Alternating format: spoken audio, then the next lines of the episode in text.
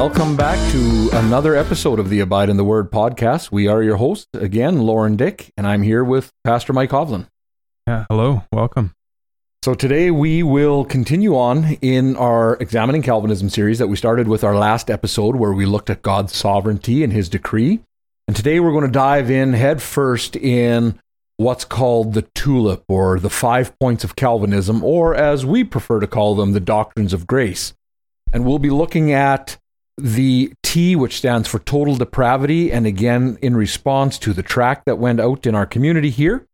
And maybe by way of introduction, I will read this little portion of the tract. So the T of the tulip stands for total depravity. By total depravity, Calvinism means that all people are so spiritually dead that they can neither repent nor believe. So God, in eternity past, chose a select few of all people who would, ne- who would ever be born. That is called election. It simply means they are chosen. These few he would cause to be born again, and after they are born again, they will then repent and believe. All the rest of mankind, God reprobated. God made them in a, such a way that they cannot repent or believe. This means that by far the majority of mankind can't repent. You can preach to them all you want, but there is no hope for them. Not only that, but God predestined them to hell. He predestined them to commit suicide if that is what they end up doing. He predestined them to die at whatever time they die and from whatever they die. They have no choice in anything. All they do has been predetermined. End quote. Great. Well, thanks. Thanks for reading that, Lauren. I just kind of jump in on that right away. And um, you know, it's funny. This this really doesn't get into very much into the total depravity and what what we're actually talking about there.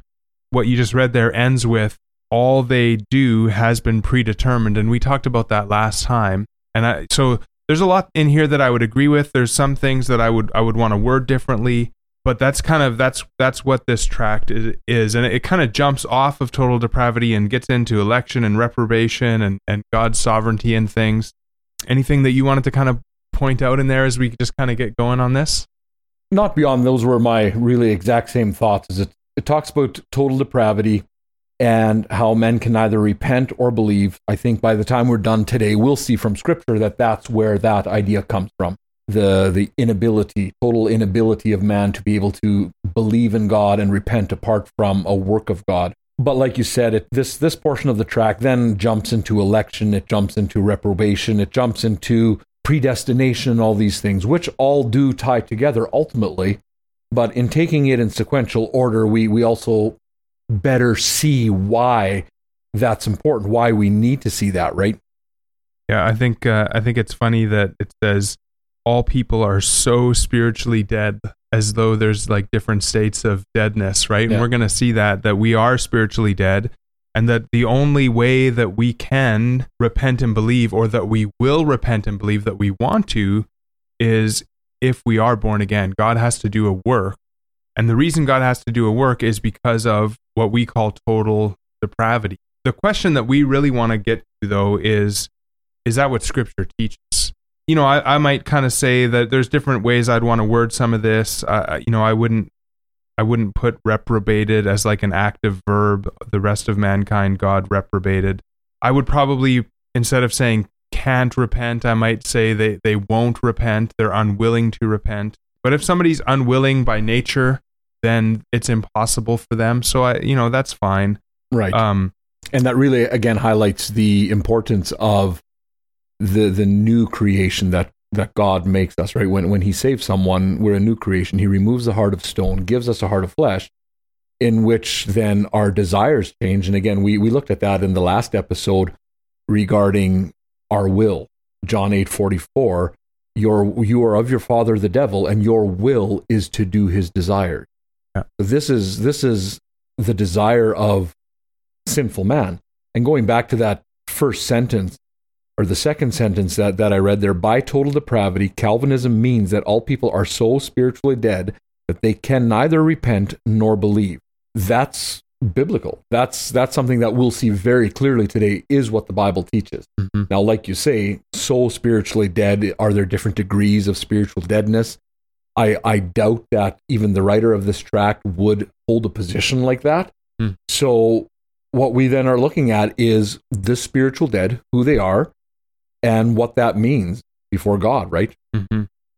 Uh, the, this tract asked a question that I that I really like that I think is important for all of us. Do I desire the truth above all else? And uh, I think that's what we want to look at. What does the Scripture actually teach about the state of man and what God's working with when He saves? And that's kind of where we're going. So the doctrines of grace really focus on the doctrine of salvation. Um, Calvinism and Arminianism both really fundamentally they're, they're dealing with the doctrine of salvation. And so we're asking you know who is man? What is man? What is god working with? What does god save us out of? Um, this this little thing that you just read kind of presents man almost as like this neutral thing. Mm-hmm. and it's like well god reprobated some people but we're not a neutral thing that can kind of go either way. Right. We're going to see that we are a wicked thing if i'm mm. stay in that. We're, we're wicked. Therefore god doesn't have to really even do anything to reprobate us. All he has to do is just kind of leave us to ourselves and we're going to go headlong into hell. and by our own nature and by our own will we walk away from god we reject god which we would then say is because of the doctrine of total depravity the idea that that we are depraved. That's why we reject god. That's why we by our own volition choose to not follow him lest he intercede. Yeah. So as we look at the doctrines of grace, and as I mentioned earlier, often the acronym TULIP is is used to define it. T being total depravity, U being unconditional election, L being limited atonement, I being irresistible grace, and then again the P being the perseverance of the saints. As we look at that, we see the ULIP is all about what God does the election, the atonement, His grace, and Him persevering us. And the T, total depravity, that we're looking at today, this is about us. And I think we would say that once we understand the total depravity, once we understand the T, the U L I P only fall into perfect logical order. Yeah. And help us to see how then, and really when we look at the T, by the end of this, our question should be how how then can I be saved? Yeah. Right? How then can I be saved? And that's where we see how God works and how God has brought about the ability for salvation, the opportunity, and how He has made it sure. Not just a possibility, but He has made it sure. Yeah. Yeah, and and so that's really good, Lauren. When we when we see what it is that we're totally depraved, when when we see what Scripture teaches about man, we're going to ask exactly that. Well, then how then can I be saved? And the answer is to kind of get ahead in our series, the answer is God by grace has to take the initiative and do something supernatural in our lives. And uh, and and he does that for the people that he's chosen. Now we're going to talk about that next time, but let's just go and let's see who man is, what is man capable of doing or not doing according to the scripture uh, by nature. And and again, this is the doctrine of sin. And and so we're kind of wondering what happened in the fall of man. How did Adam's sin affect the rest of mankind? And uh, and that's really what we're we're talking about here. As an introduction here, a quote from John MacArthur and Richard Mayhue in their biblical doctrine textbook. They write The doctrine of sin obviously affects the doctrine of salvation, since sinners need to be rescued but are unable to save themselves. Because they are profoundly and pervasively sinful, sinners are in need of salvation by grace. Without salvation by divine grace alone, man not only fails his God intended relationship and functions, but also, if left, is left to face the eternal wrath of God. Okay, so yeah, you know, again, obviously it affects doctrine of salvation when we understand who we are and what what is necessary again is salvation by grace. But let's see if if this is what scripture teaches. So when we when we start talking about the doctrine of sin there's a lot of things we could talk about. We could talk about how uh, you know what sin is. We could talk about how sin originated in the world and and and then how it it spread to all of adam's descendants. We're kind of we're just skipping through most of that. We just want to talk about really what what we call total depravity but just briefly, what is sin? And um, I've got a quote here from Wayne Grudem. I'll let you go ahead with that, Lauren. Sin is any failure to conform to the moral law of God in act, attitude, or nature. The definition of sin given above specifies that sin is a failure to conform to God's moral law, not only in action and in attitude, but also in our moral nature. Our very nature, the internal character that is the essence of who we are as persons, can also be sinful. And that's that's really what what we're thinking about here. We're we're talking about the nature of man. So we're not only talking about what we do and say and think, right, our attitudes and our mm-hmm. actions, but we're also talking about who we are. And as we look at some of these scriptures, we're going to see these verbs of being like you were, you are, you are of your father the devil, you're of the yeah. devil. This kind of language speaks about our nature. It really gets to the heart, so to speak, the heart of man. From our inner being, everything is is infected and affected by sin. Yeah yeah, our heart, our mind, our will, our emotions, the the internal center of who we are, the way that we think about life, all of that is sinful mm-hmm. so that we are worthy of death. And that's that's what we're talking about when we're talking about the doctrine of sin. Our our very nature is culpable, they would say. We we are guilty by nature because we are born contrary to God the Apostle Paul tells us that the wages of sin is death. And so, if into our very being, into our very core, our very nature, the, everything that we are is infected by sin and and really defined by our sinful state, our fallen state, then the the wages of sin being death, God is absolutely just and fair in punishing anyone in hell for eternity, mm-hmm. sending anyone to hell because of our sin nature. Yeah, I've got a quote from uh, Louis Berkhof here. And uh, this is from his systematic theology. Uh, he says, By that first sin, Adam became the bondservant of sin. That sin carried permanent pollution with it, and a pollution which, because of the solidarity of the human race, would affect not only Adam, but all his descendants as well. As a result of the fall, the father of the race could only pass on a depraved human nature to his offspring.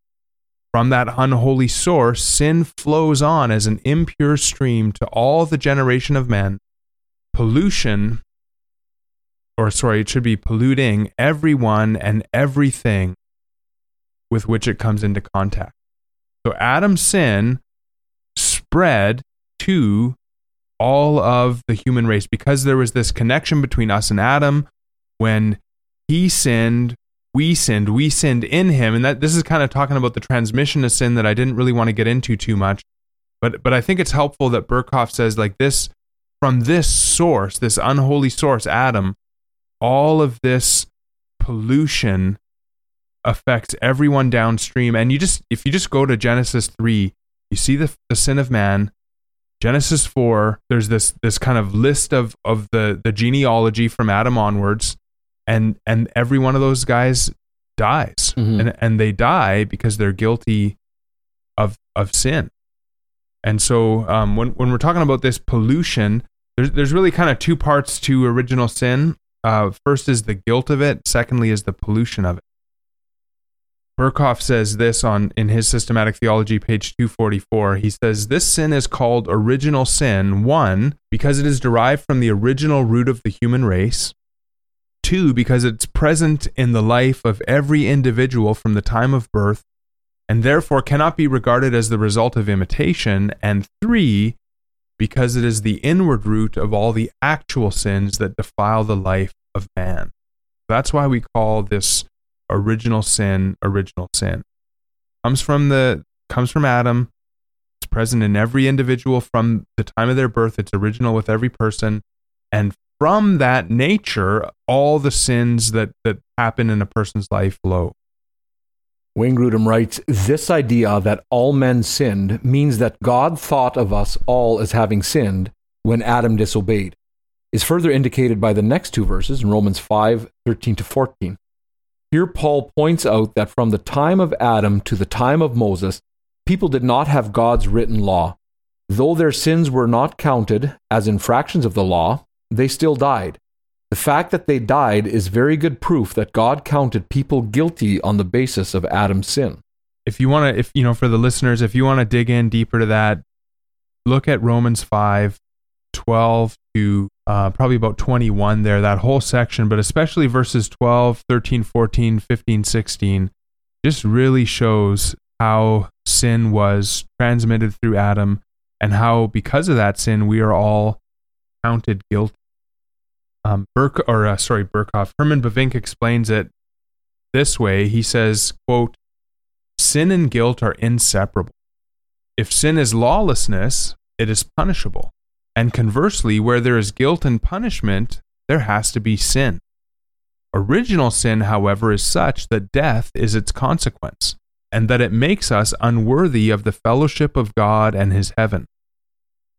That is, it is inherently impure, the occasion and source of many sins, and is presumably therefore itself sin. Otherwise, God would be unjust for punishing with death the wages of sin. Romans 6:23. That which is no sin and does not deserve death. So God punishes with death the the wages of sin. And so and again what we're trying to say here is just that by nature we have inherited the guilt of Adam's sin. Mm-hmm. And and and you know, I, I have a, a John Piper quote in my mind. I can't quite grab it exactly, but he talks about this this mysterious connection between Adam's sin and, and us. And even if that's all we can say is that there's a mysterious connection between what happened with Adam and what happened with us. Whether we can explain that or not, we see that as a reality because everyone dies and because everyone commits sin unless you know unless they were born early or something like that yeah. right? But but really everyone is is guilty and we know that because they die. And then secondly everyone is polluted and we know that because as soon as they're old enough they sin. they sin. And so if even if that's all we can say about it that's really all we need to say in this episode. But there's a guilt of sin that comes to us. And then secondly there's in this original sin that comes to us through Adam there is what what theologians call pollution. So let's let's talk about the pollution of sin. Here's a quote from Louis Berkhof in his Systematic Theology, page 233. By pollution, we understand the inherent corruption to which every sinner is subject. This is a reality in the life of every individual. End quote. So we're talking about the, the corruption that, that's in our lives. He goes on to say while the existence of original sin has met with widespread denial, the presence of actual sin in the life of man is generally admitted. And again, Bavinck says a very similar thing there. Certainly, if this doctrine is clearly elucidated, it is daily confirmed by everyone's experience and vindicated by the witness of its opponents themselves. And just to kind of like, let's just stop there for a minute and just just think about the world that we live in you know the the the world I, I don't know if it's as popular now. Maybe you could probably tell me lauren if it is but when i was growing up they, they used to you know say we we're basically good people right? The the the psychologists right. and the world would would tell us that we are good. But if you just look around for 10 minutes we are we are bad people. There's something wrong with humans because mm-hmm. we are wicked and we see the the consequences of it all over the place. And uh, and that's what we're talking about here. If we how do you explain the the nature of the world, the society that we live in? It it it comes from the people that are in this society, and something is fundamentally wrong with the people because each and every one of us are sinners. And so even if, you know, people sometimes will reject this doctrine of original sin and they want to say that we know we're basically good or we have this ability to choose right and wrong or whatever, to some extent we do and we're responsible for our choices, but there's something fundamentally wrong with the human race and mm-hmm. the scripture perfectly explains it. Seems like nobody else can explain it and and why? Because they suppress the truth and unrighteousness. Right. But the scripture explains the situation that we we see. So even if we want to deny what the scripture says, just have a look around. When this doctrine, as Herman Bavinck says, is clearly explained, everyone has to agree that something's fundamentally wrong and we see nature. that and we see that in all of creation the corruption in all of creation death decay all that is all around us right And sadly, you know, you talked about the the idea, the concept, maybe in in modern psychology, whatever it may be, that we are basically good people. And the idea often is, is you know, we are we're good people. Everyone's a good, you know, you see that innocent baby that's born, and everyone's a good person, right? That's such a precious child, and it is. It is because it's made in the image of God, but it still has the sin nature. And but the idea then is, is we are basically good people. Then bad things happen to us, and that's what makes us then deviate from our goodness and and do bad things. Now, sadly, a lot of that kind of wrong thought has crept into much of the church, much of evangelicals, much of what we see in Christian counseling. People are identified as, as good people with good heart, good intentions, but then the devil made me do it, or so and so treated me this way, and then I responded in this way. It's always kind of pointing outward, where the Bible points inward. The Bible points at ourselves. This is where the issue lies. The fact is, you're not a good person. And that's why we do bad things. Not because someone else made me do it, but because I want to do those things.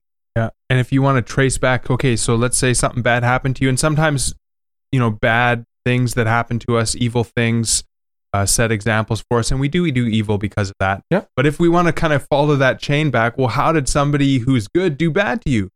Because they're not good, Exactly. right? And if you tr- follow that line all the way back, it leads right back to Adam. And the person still chooses to respond in a sinful manner. Yeah. It's still that person's own desires, his own heart, his own lust of the flesh that cause him to act sinfully. To respond sinfully even to sin is still a sin. Yeah.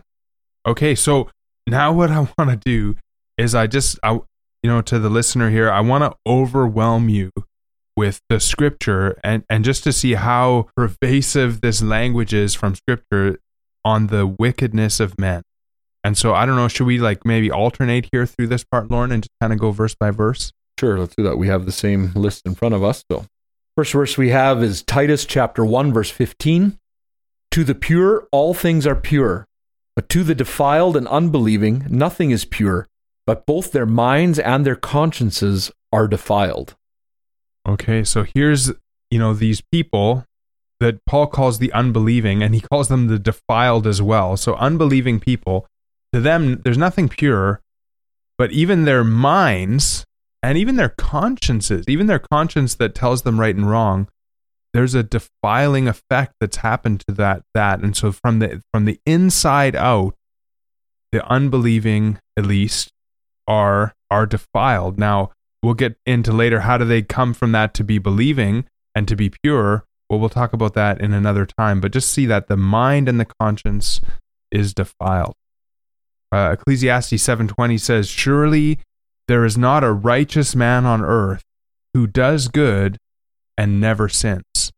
So there, there is not a righteous man on earth who does good and never sins. There's not one person that exists like that, according to the author of Ecclesiastes.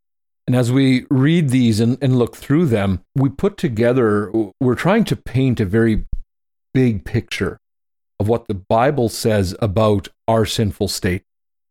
And so if there's none, no man on earth who does good and never sins, and previously we read the conscience and minds are defiled, that means all of humanity has a defiled mind and conscience. We know that all people then are affected this way in, in this area. So there's we, we can't make a separation between well, it's just those people or those people or those people. We we read earlier, we talked about earlier, the wages of sin is death.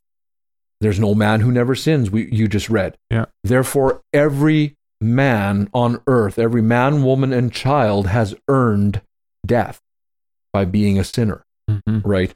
So again, as as we as as Pastor Mike says, we overwhelm you with these scripture passages to just show just it just starts building one upon the other, precept upon precept, this big picture of how sinful we are to our very core, our very nature.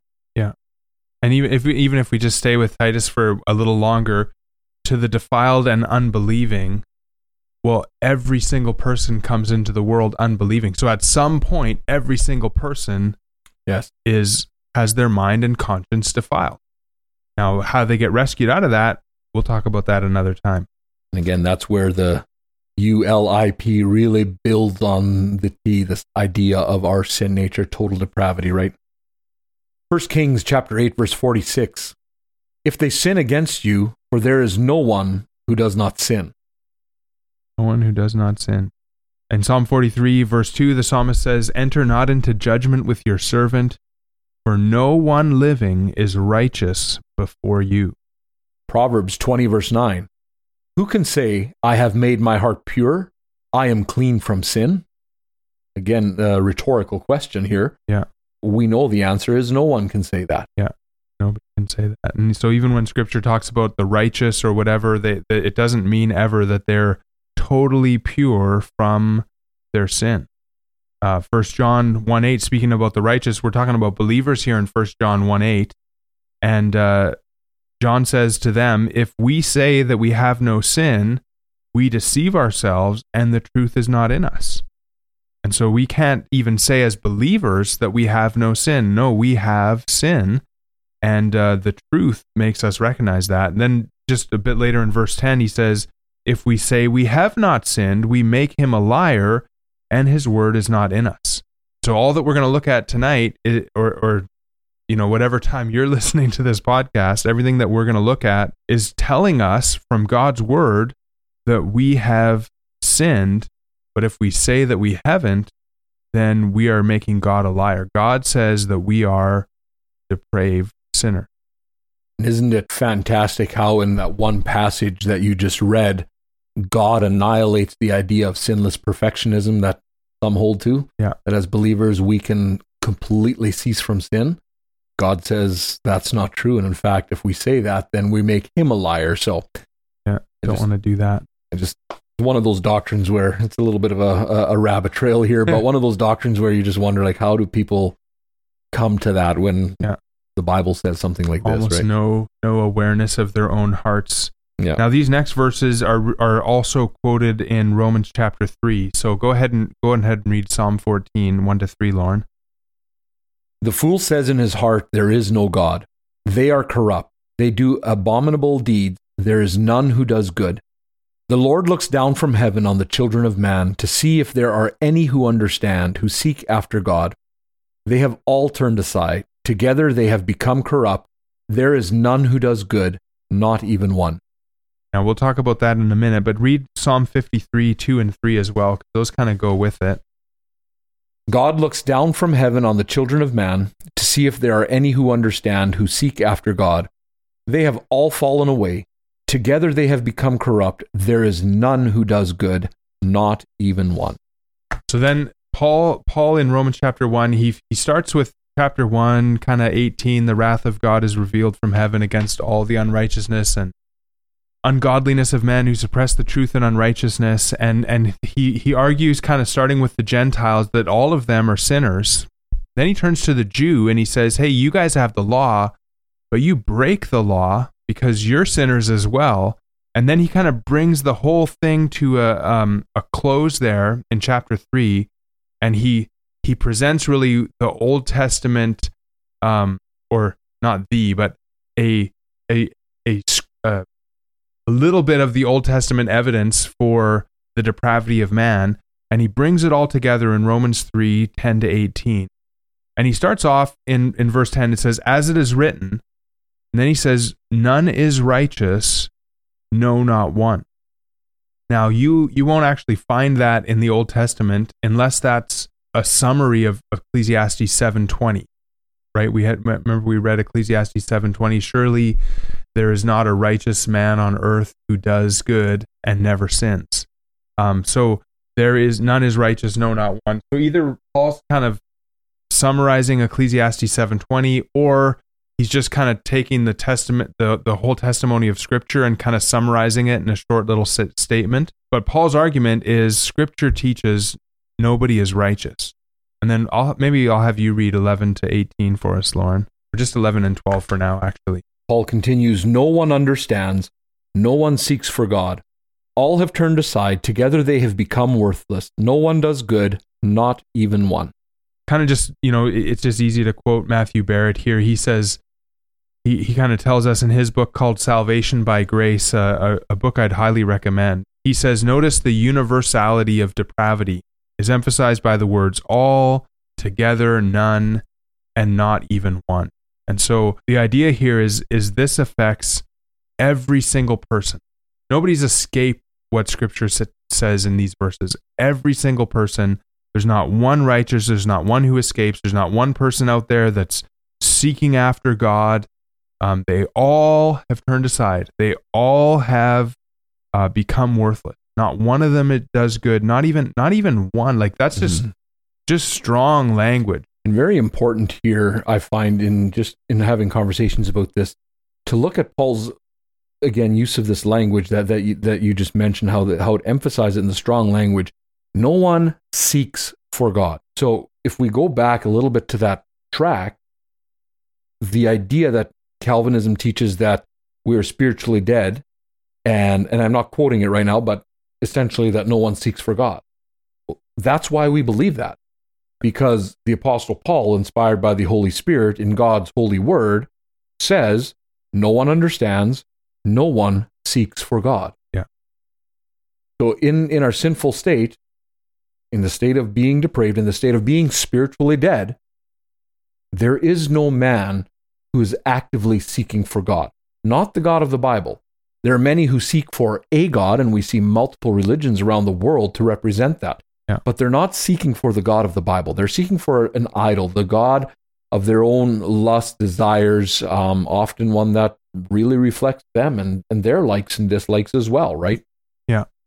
Yeah. So, yeah, really good, really important. So, then as we kind of continue through this Romans 3 13 to 18, just as we read it, as Lauren reads it for us here, notice the language that just affects that, that talks about the, the whole of who we are. Every part of us has been affected by sin. Their throat is an open grave. They use their tongues to deceive. The venom of asps is under their lips. Their mouth is full of curses and bitterness. Their feet are swift to shed blood. In their paths are ruin and misery, and the way of peace they have not known. There is no fear of God before their eyes. Just kind of note the, the language here the, the throat, it talks about their tongues, their lips, their mouth, their feet, their paths, their way. Again, paths and way kind of speak about their feet, kind of uh, a metaphor for the way the, that they're going, the direction that they're going. There's no fear of God before their eyes. It's just every part of man has been mm-hmm. affected by sin. And so they are, because of that, because their nature has been affected, the things that they do, the things that they think, who they are is evil before God. They are, there's no fear of God before their eyes. So again, yet like there's not this person out there who's um, just wants to know the one true God and worship Him and follow Him and seek Him. Instead, they have turned aside. Mm-hmm. All of them together have turned aside and they have become worthless from God's perspective. And even there, we we would believe that most people listening to this would agree with that. Because that's why you know even the call the great commission to bring the gospel to the whole world to bring the gospel to all all the furthest reaches of of the world wherever man exists the idea of missions exists because men everywhere need to hear this gospel. They're not seeking the lord through creation through nature through any of that. They're they're seeking idols. But this is why the Great Commission exists. This is why we want to spread the, the name of God, the gospel of our Lord Jesus Christ to all these people because they, they, they won't find him in and of themselves. They won't seek him. They won't understand. And as again, this strong language that we see in this passage in Romans 3, we, un, we see very clearly there's something, there's something that man needs in order to be saved. Something outside of himself, something that's not infected by sin. Mm-hmm.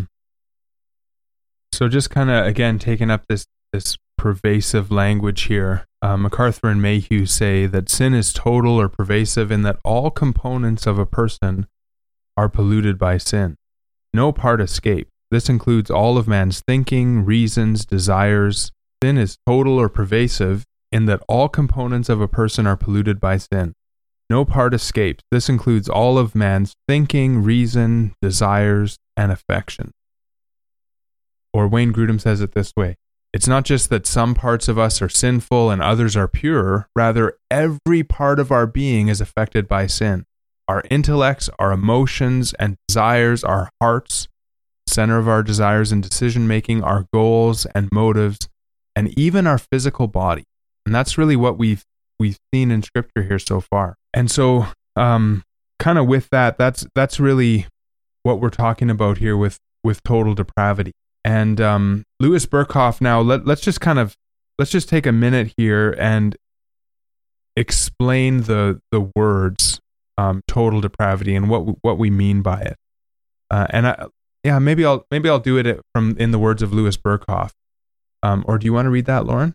This phrase is often misunderstood. Speaking of total depravity, and therefore calls for careful discrimination. Negatively, it does not imply one that every man is as thoroughly depraved as he can possibly become, and two that the sinner has no innate knowledge of God nor a conscience that discriminates between good and evil. Three, that sinful man does not often admire virtuous character and actions in others, or is incapable of disinterested affections and actions in his relations with his fellow men, nor, for that every unregenerate man will, in virtue of his inherent sinfulness, indulge in every form of sin. It often happens that one form excludes the others. So that's what it. That's what we're not talking about. We're we're not trying to say that everyone is as evil as he could be, or that that man doesn't have any knowledge of God. Even when we talk about men don't not don't not seeking God, it's not that men don't know God. They do know. They have a conscience. Men often will even do good things for other men in, mm-hmm. in the kind of like the civil sphere or the world, but they're not doing it out of love for God. They're not doing it to worship God. They're doing it for their own selfish reasons. And so, th- so that's what we're not saying when we're talking about total depravity. So don't, don't misunderstand. What are we saying? Quoting Louis Berkhof again, positively, it does indicate one, that the inherent corruption extends to every part of man's nature, to all the faculties and powers of both soul and body, and two, that there is no spiritual good, that is, good in relation to God, in the sinner at all, but only perversion. Good. There, there's no spiritual good in relation to God, and that's what we're really talking about when when we're talking about this this nature of sin, this doctrine of sin. We're comparing it not to what men think, but we're we're thinking about this in terms of what God thinks, the holy God.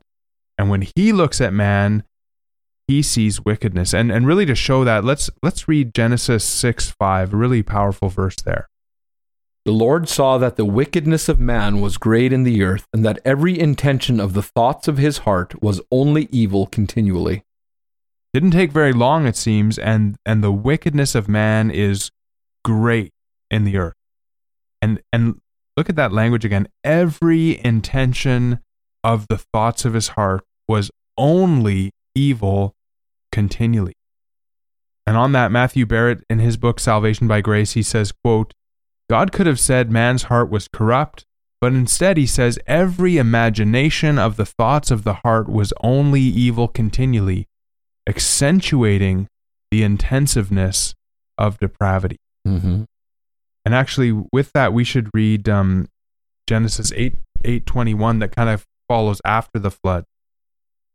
Genesis 8:21 reads, "And when the Lord smelled the pleasing aroma, the Lord said in his heart, I will never again curse the ground because of man, for the intention of man's heart is evil from his youth. Neither will I ever strike ever again strike down every living creature as I have done. Right. But yeah, notice again the intention of man's heart is evil from his youth. And that's what we're that's what we're talking about when we're talking about total depravity. Lauren, you, have you got Mark 7, 20 to 23 for us? And he said, What comes out of a person is what defiles him. For from within, out of the heart of man, come evil thoughts, sexual immorality, theft, murder, adultery, coveting, wickedness, deceit, sensuality, envy, slander, pride, foolishness.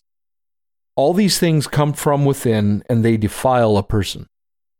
So, yeah, when you look out at the world and you see the, the sexual immorality and the theft and the murder and all of these wicked things that are happening in the world, and you ask, where does this come from? Well, Jesus tells us it comes from the heart of man, it comes from within. It's not from without, it's not things outside of us. Mm-hmm. The problem is inside of us. Again, all these evil things come from within and they defile the person. So our own heart ends up defiling us because of because of who we are. We act out of that. We act according to our nature, and and the actions that come out of a corrupt nature are corrupt, and they defile us. Mm. And and we just go further and further into well, sin. And such an important passage there to understanding. This is, as you said, this is what comes from the heart. These aren't outside things that impact us. This is what comes out of our heart. And it just reminds me of a, a slide I saw in a presentation from so-called Christian counseling organization where the, the image was, you know, the picture of a man with his heart. And and the the sins that were all listed were outside of him. And in the inside of the heart, it showed man's heart was wounded, it was hurt, it had pain, it had emotional pain, parent wounds, father wounds, mother wounds, these kinds of things.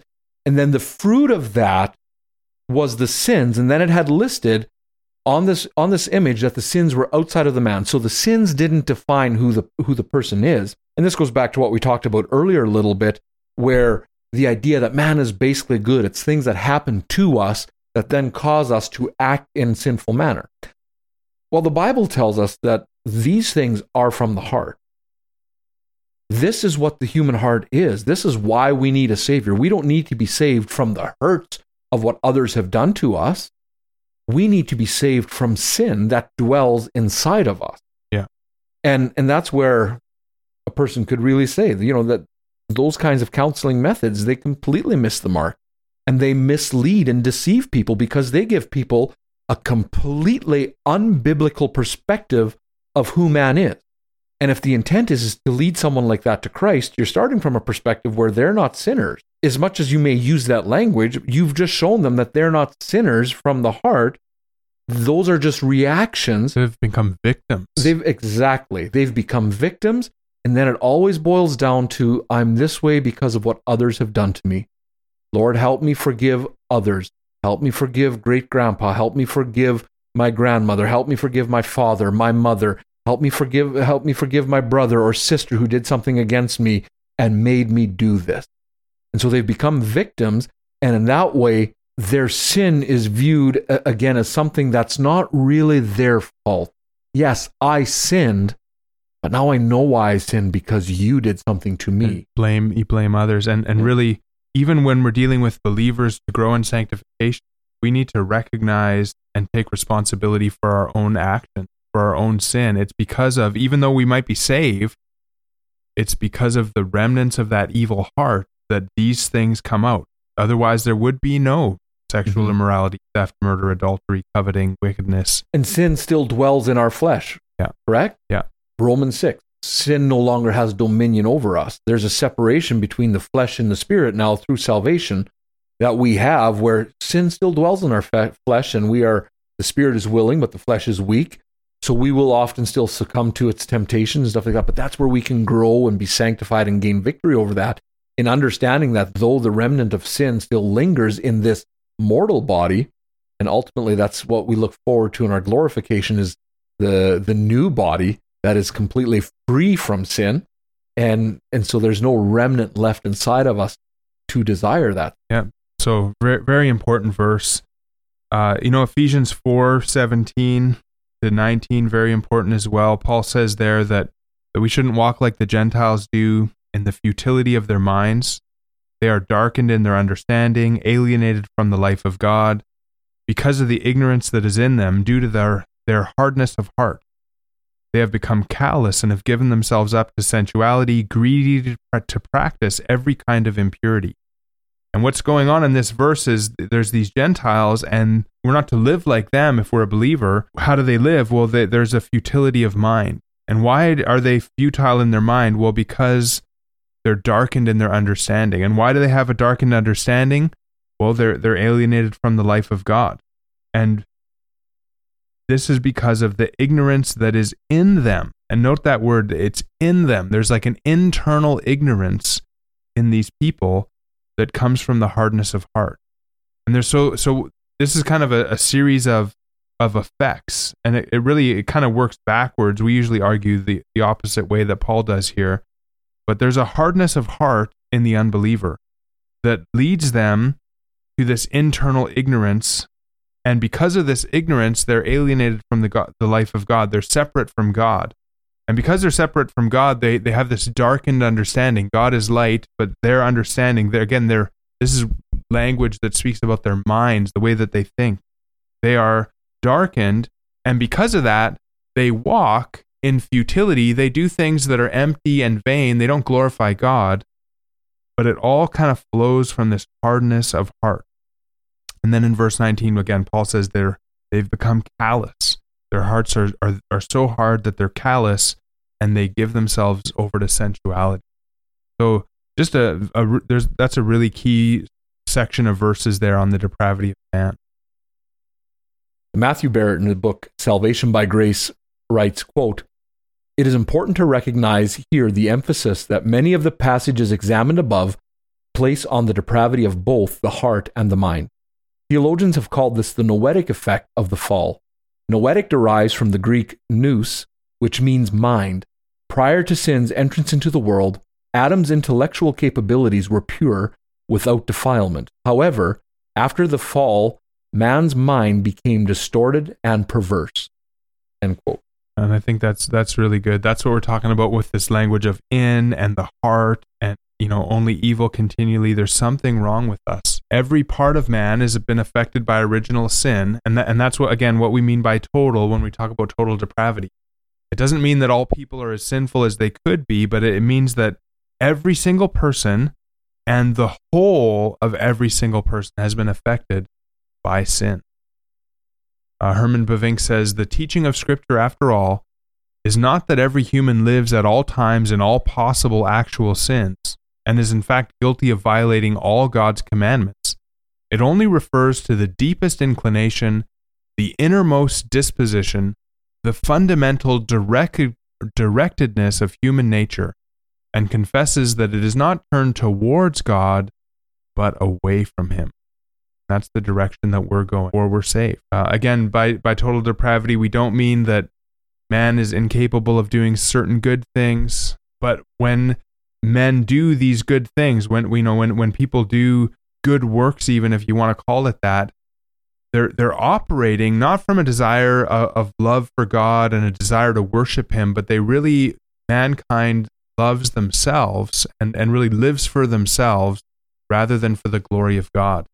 And that's the reason why like Augustine called the um, the righteous works of the Gentiles he called them splendid vices. And so there's these there's this righteousness that we sometimes see in the world but when you really get down to the heart of it, at its heart, its desire is not to glorify God, and to God, that is not true righteousness. Right. Um, I think that's kind of that's what we want to say about that. So man's problem is not not only that his mind and heart and desires and affections are sinful, but also because of our depravity, we're unable to remove ourselves from this dreadful condition. So we are we've seen the depravity of man, but now what what we want to kind of argue now is that that because of this situation, we don't want to remove ourselves and we are unable to deliver ourselves, to save ourselves. We're unable to do anything to deliver ourselves from this dead, dreadful condition. And, and theologians call this total inability. And it's kind of a subset of total depravity. Mm-hmm. So, total inability. You know, John 2 23 and 24, many people, it says there, believed in Jesus' name when they saw the signs that he was doing. But Jesus, on his part, did not entrust himself to them, because he knew all people and needed no one to bear witness about man, for he himself knew what was in man. These people believed in him, but they, they believed in a superficial way, and that's kind of a theme throughout John. And and because they didn't really believe in him, Jesus didn't believe in them. That's and that's what that word entrusted there is. He didn't he didn't believe in their belief kind of a thing because Jesus knew what was in man. And and then and then immediately after that, in chapter 3, we have the whole Nicodemus situation. And so here's a an example of what's in man. And with Nicodemus, we have the the teacher of Israel. And he's come and, and he recognizes, he kind of believes in Jesus. He's seen the signs that Jesus has done. And, uh, and he says, you know, no one can do these signs that you do unless God is with him. And so Nicodemus seems to believe in Jesus. He's seen his signs, he's seen his wonders, he recognizes that God must be with him. But now Jesus says, No, Nicodemus, I know what's in man, and you, you need to be born again. You need something to happen to you that you can't really control and that you can't do. So why don't you read, Lauren, I guess from verse 3 to 8 of that passage there? John chapter 3, verse 3 to 8. Jesus answered him, Truly, truly, I say to you, unless one is born again, he cannot see the kingdom of God. Nicodemus said to him, How can a man be born when he is old? Can he enter a second time into his mother's womb and be born? Jesus answered, Truly, truly, I say to you, unless one is born of water and the Spirit, he cannot enter the kingdom of God. That which is born of the flesh is flesh, that which is born of the Spirit is spirit. Do not marvel that I said to you, You must be born again.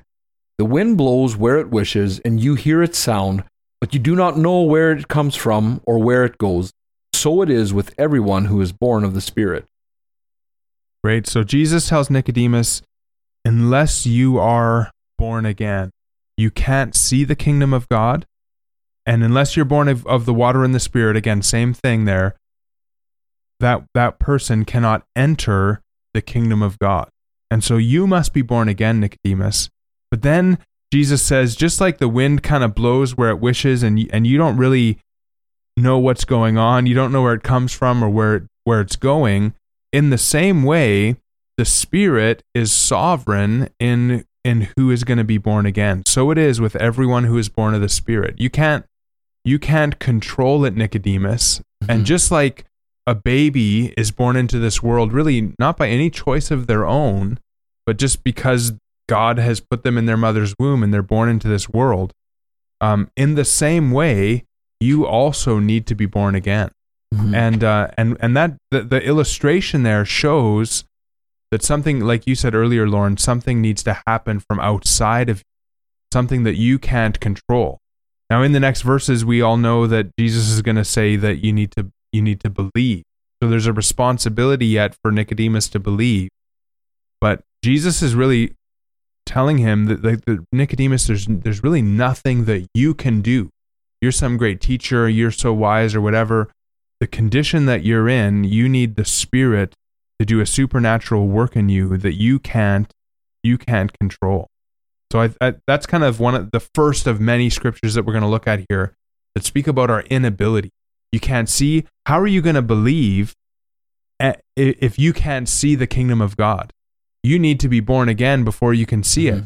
And so you can't enter the kingdom. You you you can't and, and we typically think about this language as being saved, right? You can't be saved unless you're born again. And Nicodemus is going, Well, how do I do that?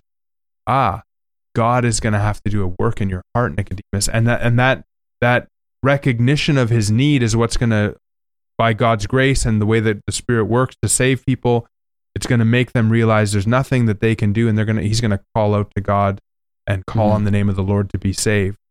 But He won't even see it unless God does something. So that's kind of the first. Um, let's go to let's go to another one. Let's go to uh, First Corinthians two. First Corinthians two chap- chapter two verse fourteen. The natural person does not accept the things of the Spirit of God, for they are folly to him, and he does not he is not able to understand them because they are spiritually discerned. Okay, and in the context here, the things of the Spirit of God is really the gospel that Paul's been talking about all in chapter 1 and chapter 2. And so uh, the natural person, you know, the, the person who um, is in their natural state, they don't accept the gospel. Why not? Well, it's folly to them. Or earlier, Paul talks about it for the um, um, message of the cross is is foolishness. How does that go again? to those who are perishing, but to us who are being saved, it is the power of God. Something like that. Yeah, that sounds about about close to right. Chapter one, verse eighteen. Yeah, chapter one, eighteen. But but there's the the Jew, the Jews want a sign. The Greeks. Um. So yeah, the, to the Jews, it's a stumbling block. That's what I was Yes. looking for. To the to the Greeks, it's folly. And and so they don't accept these things because it's just foolishness to them. They're not even able to understand it. Paul says he is not able to understand the gospel because they are spiritually discerned. Now that in, in other words, something supernatural and spiritual has to happen to somebody so that they would be saved. And because you reminded me of verse 18, what is that thing that has to happen? They have to be called. hmm God has to choose them and then call them to salvation, make them born again, and now they're going to be able to accept these things because before that it's just folly and a stumbling block. And here's a good opportunity for you, the listener, to be a good Berean and seek the scriptures to see if what we said is true in 1 Corinthians 1:18 as we were discussing that there a bit. But that is that is the picture there. These things are foolishness, they are folly. They need to be spiritually discerned. It's not of our own wisdom, it's not of man's own wisdom that we come to understand what this is and then choose in and of ourselves to submit to that and to repent and believe the gospel because we can't. We are blinded to this. In fact, if you if you just read that whole sections in, in 1 Corinthians 1, like 8, 18, or even a, a little bit before, although I couldn't tell you exactly where, all the way to, to 2, um, 16, that just a great section that, that talks about God's election and choosing and, and how, know, again, the natural person And really, it, these w- things. it was done to dumbfound us, to dumbfound us in our own earth, uh, fleshly wisdom. So that we wouldn't boast, right? Exactly. That all glory goes to God because of this, right? Yeah. So natural person does not, and there's no exception to that. The, the natural person doesn't accept it. He is not able to understand them. It's not that uh, uh, the the unbeliever is not able to understand the gospel that God is holy and that Jesus died for sinners or whatever. They can understand the facts, but what Paul's saying when he says understand there, he means he the, the, he's not able to accept that. He's not able to understand in the sense that he he doesn't see his own sin and need of a savior because that part of it is spiritually discerned and you have to have Yeah. the spirit before you have this spiritual discernment to see that I'm a sinner and Christ is the savior that fits my need and Mhm. and so I'm going to now come to him it's not folly anymore it's like necessity and so now I'm going to come And it's something like you said, the the facts of this men can understand. They can understand that. It's man can possess the word in his head. It is when the word possesses us in our hearts that these things become real, that that they become the spirit applies them to us. And then the spiritual discernment comes because we now have the spirit. God has removed the veil from our eyes. He's removed this heart of uh, stone and given us a heart of flesh. And now, through the power of the Spirit, through the Word, these things are revealed to us. Spiritual discernment we have, and then, like you say, how how Christ, the the sa- as a sacrifice, how that fits our need, and initially even that we have this need because we are depraved, we are sinners, we are, like you mentioned earlier, the phrase total inability. We are unable to come to Him in and of ourselves. Yeah, I like how you put that that whole section there. And and when you said the word veiled, it just reminded me of 2 Corinthians 4 Mhm. 3. The God of this world, Satan, has blinded the minds of the unbelievers so that they don't see the glory of Christ. They, and they, and that's the same idea here. They don't understand. They they don't see any glory in Mhm. Christ that they would want to come to him and, and live for him. And that really leads right into this next verse in John chapter 6, verse 44. Jesus says, No one can come to me unless the Father who sent me draws him, and I will raise him up on the last day. No one, again, very inclusive, no one can come to me Yeah. unless the Father who sent me draws him. Not by their own volition, not because of their own desires. We're looking for salvation or any of that. No man can come to me, Jesus says, unless the Father works externally into man and draws him to Christ.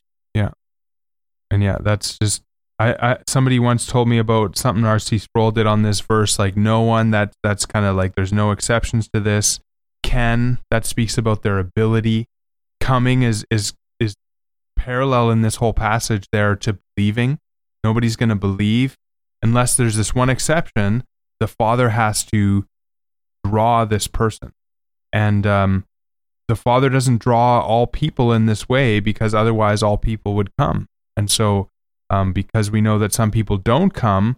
We know that that uh, the Father doesn't do this universally, and we will talk about this word drawing later on. And I've also heard the this verse being used to say you find all of tulip right here mm. in this one verse. No one can come to me, total depravity, unless the Father who sent me draws him. Election, and I will raise him up. Irresistible grace on the last day perseverance. I think I might have missed one there. Yeah, I think he did, but that but, uh, but it yeah, the atonement I would see yeah. that in who sent me. Right? Sorry, I, yeah, I missed I missed that one. The yeah. Father who sent me, yes. But we see in very small form, a small sample size That's here. Great. But but we see the doctrines of grace right there in Christ's own words. No one can come to me unless the Father who sent me draws him, and I will raise him up on the last day the Father draws that person, he will raise them up mm-hmm. on the last day. Very good. Uh, another another verse on this is uh, Romans 8, 7 and 8. The mind that is set on the flesh, and the, the idea here is just just the fleshly mind, the mind of the unbeliever. The mind of the unbeliever, let's put it that way, is hostile to God. For it does not submit to God's law. Indeed, it cannot.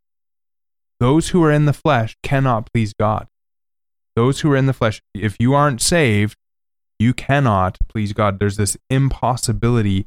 You can't submit to God's law. You don't submit to God's law. In other words, you're hostile to God. If we think about that last phrase, those who are in the flesh cannot come cannot please God.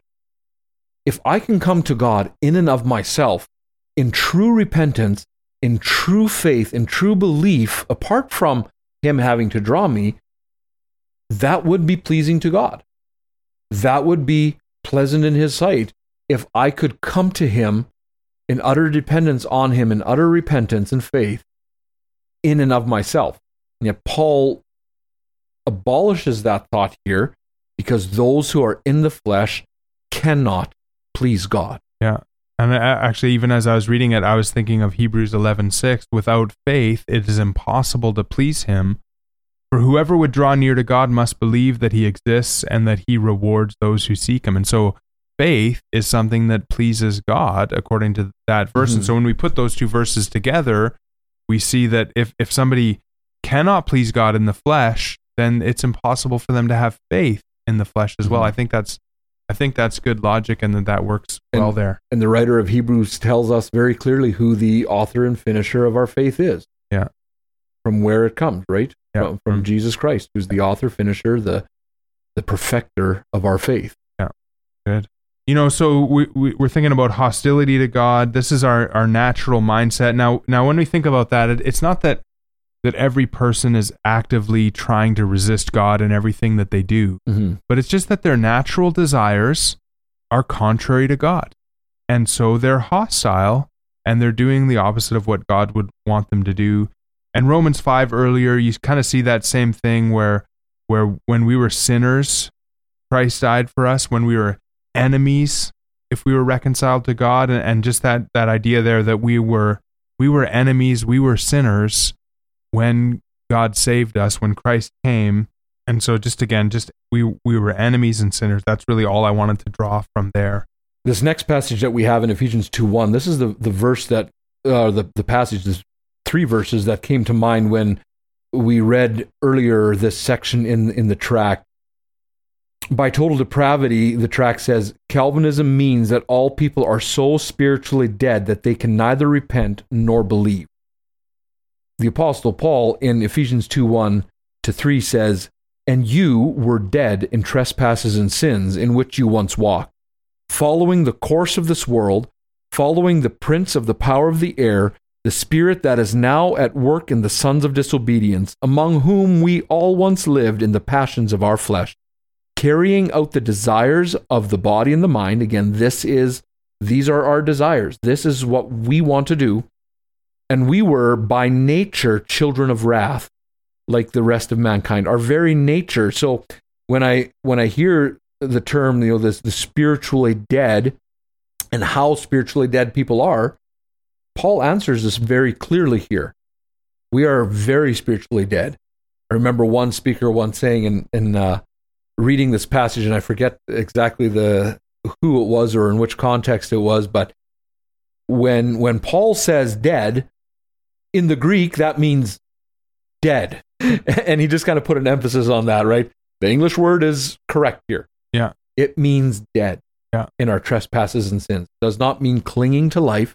Does not mean we are almost dead, but now you have to choose. Yeah. Do you want to die or do you want to live? Like you're drowning and you just got to grab the rope or something like that. Yeah. No. And, and that's often the image, right? Yeah, yeah. Is that, that the sinner, sinners were drowning, and you see that picture. A sinner were drowning in a pool of water, and then a, a, a lifeguard throws the the a floating device, a life saving device, over to us, and now it's your choice. Do you cling to that and be saved, or do you let it go and and not be saved? But if we're dead, this person isn't drowning; he's drowned. Yeah, he's He- drowned he's and rotting on the bottom. Exactly. And then the lifeguard, Jesus, reaches in, pulls this corpse from the water, and breathes new life into him, giving life to his mortal body. Yeah. That that would be the difference in that uh, and how we would view it. We don't see Jesus as a lifeguard throwing out uh, a flotation device and pleading with you, please grab onto it so that I can save you.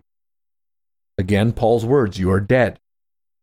Jesus reaches in, pulls our dying corpse out, our dead corpse out, and gives it new life. And and like verse 4 there which it's not in front of me right now but verse 4 is makes you alive with Christ. Right? Mhm. that's that's what that's you know God being rich in mercy because of the great love with which he loved us made us alive with Christ. And that's what happens. We were dead. Who made us alive? God made us alive. Not because of any response that we had. In fact the whole image of being dead is that there is no ability to respond. That's what the image is Exactly. intended to convey. And and but when we were dead just look at, at the passage there again if you've got your bible in front of you. When we were dead there was three powers kind of at work. One is the course of this world the the worldly influence around us. We followed that. The second one is the prince of the power of the air the the spirit that's now working in the sons of disobedience. Uh, in other words the devil is working in all the disobedient mankind. Um, we were following him as well and then we lived in the passions of our flesh, carrying out the desires of our body and our mind. And we were by nature these, these children of wrath. And so we followed the flesh. So you got the world, the flesh, and the devil. Those things held us captive. That's what we followed when we were dead. Mhm. And and again, that's that's a state of being. We were dead. We were by our nature these children of wrath. And then Paul says, like the rest of mankind, so that the Ephesians don't just think it's just them, but this is really everyone uh, was in this state. You mentioned verse 4 earlier. And so after we see this state that we're in, the Apostle Paul says, But God, not man, not your own will, your own desires, your, your own actions, but God, being rich in mercy because of the great love with which he loved us, even when we were dead in our trespasses, made us alive together with Christ. By grace you have been saved. And he raised us up with him and seated us with him in the heavenly places in Christ Jesus. Being made alive is equivalent there to being saved by grace. Mm. Really good. Um, MacArthur and Mayhue, just kind of following up on all this, say that um, after kind of going through those verses themselves in, in their systematic theology, they say, therefore, man's spiritual state is not one of relative neutrality, in which he is able to re- accept or reject God and his gospel. He is an active hater of God, Romans 8 7, who cannot accept spiritual truth, 1 Corinthians two fourteen. The total depravity of man demonstrates the absolute sovereignty of God in salvation. Man can do nothing. God must accomplish all as a gift of sovereign grace. Well, let's um actually, I just want to read this John Owen quote here. He says, he says, if the grace of our conversion be nothing but a moral persuasion, we have no more power of obeying it in that estate wherein we are dead in sin than a man in his grave hath in himself to live anew and come out at the next call.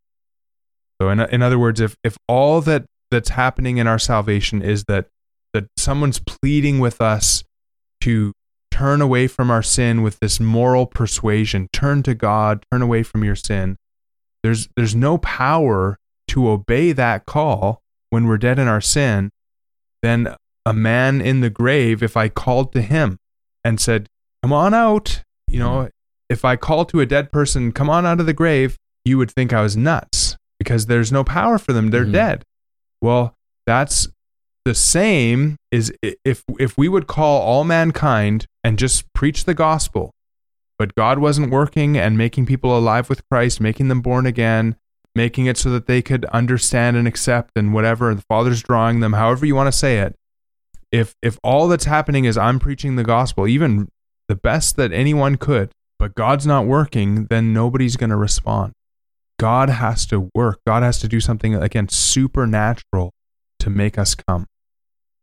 And we see that call when Jesus calls Lazarus Lazarus out of the grave. Jesus, God, called to him a dead body, a dead corpse. Yeah. And that call raised Lazarus from the dead and he responded by coming forth. Yeah. And really that gives us a good image there of how Christ does that in us, but for Martha, Mary, or any of Lazarus's friends, for them to have stood by the grave and calling to him would have been foolish. Yeah. Because he can't respond lest life is given to him by the word of God. Yeah. Now, when we say that, we also recognize that as we preach the gospel, God is calling people mm-hmm. through our preaching of the gospel so that some actually will come. Exactly. Because otherwise, nobody would come. But we just still preach the gospel to everyone because we don't know who God's going to work in. And we preach the gospel because we know it's through that preaching of the gospel that we are made alive with Christ or born again. Mm-hmm. And in fact, First Peter talks about that and James 1:17 as well. First Peter chapter 1 like 18ish he talks about that you were born again through the word. Uh, but we don't have to go to those. I, and I, I'm feeling like there's there's more we could say. You know, Scripture talks about us as being of our father the devil. Scripture talks about us as being slaves to various passions and pleasures. That's Titus 3 3. Um, Ezekiel 36 says how we need a new heart. God has to take out a heart of stone and, and give us a heart of flesh so that we'll respond. These are all different ways to speak about our, our state, blind. In fact, don't I have? Yeah, I do. Let me let me just. Uh, I think I, I kind of gave a summary now. Here's a here's a summary of just all of these scriptures that we've looked at um, as far as total inability goes. Uh, man is dead in trespasses and sins. Man is enslaved to his desires. Man is a slave to sin. Man is unable to bear or hear God's word. Man is unable to understand God's word. Man is unable to receive God's word. Man has a heart of stone. He cannot change himself from this condition. He's unable to please God. Uh, he can't see the things of God unless he's born again. He can't enter the kingdom of God unless he's born again.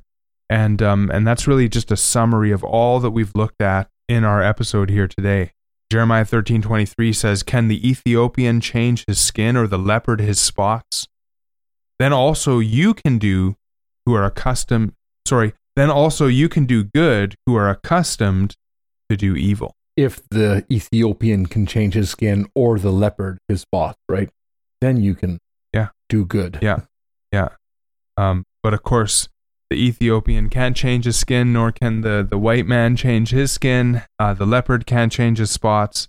We also can't change our nature. God has to change our nature. And that, that really puts us in this position where we're absolutely dependent on God.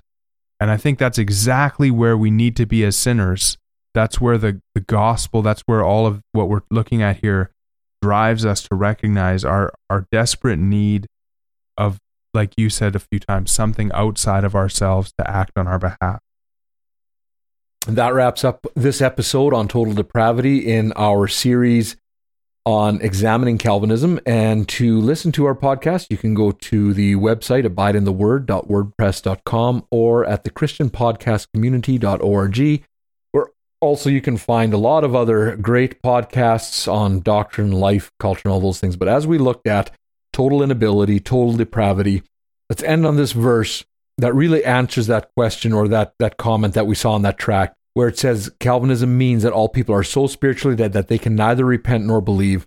Let's end on God's word and see what Jesus himself says again in John chapter 6 verse 44.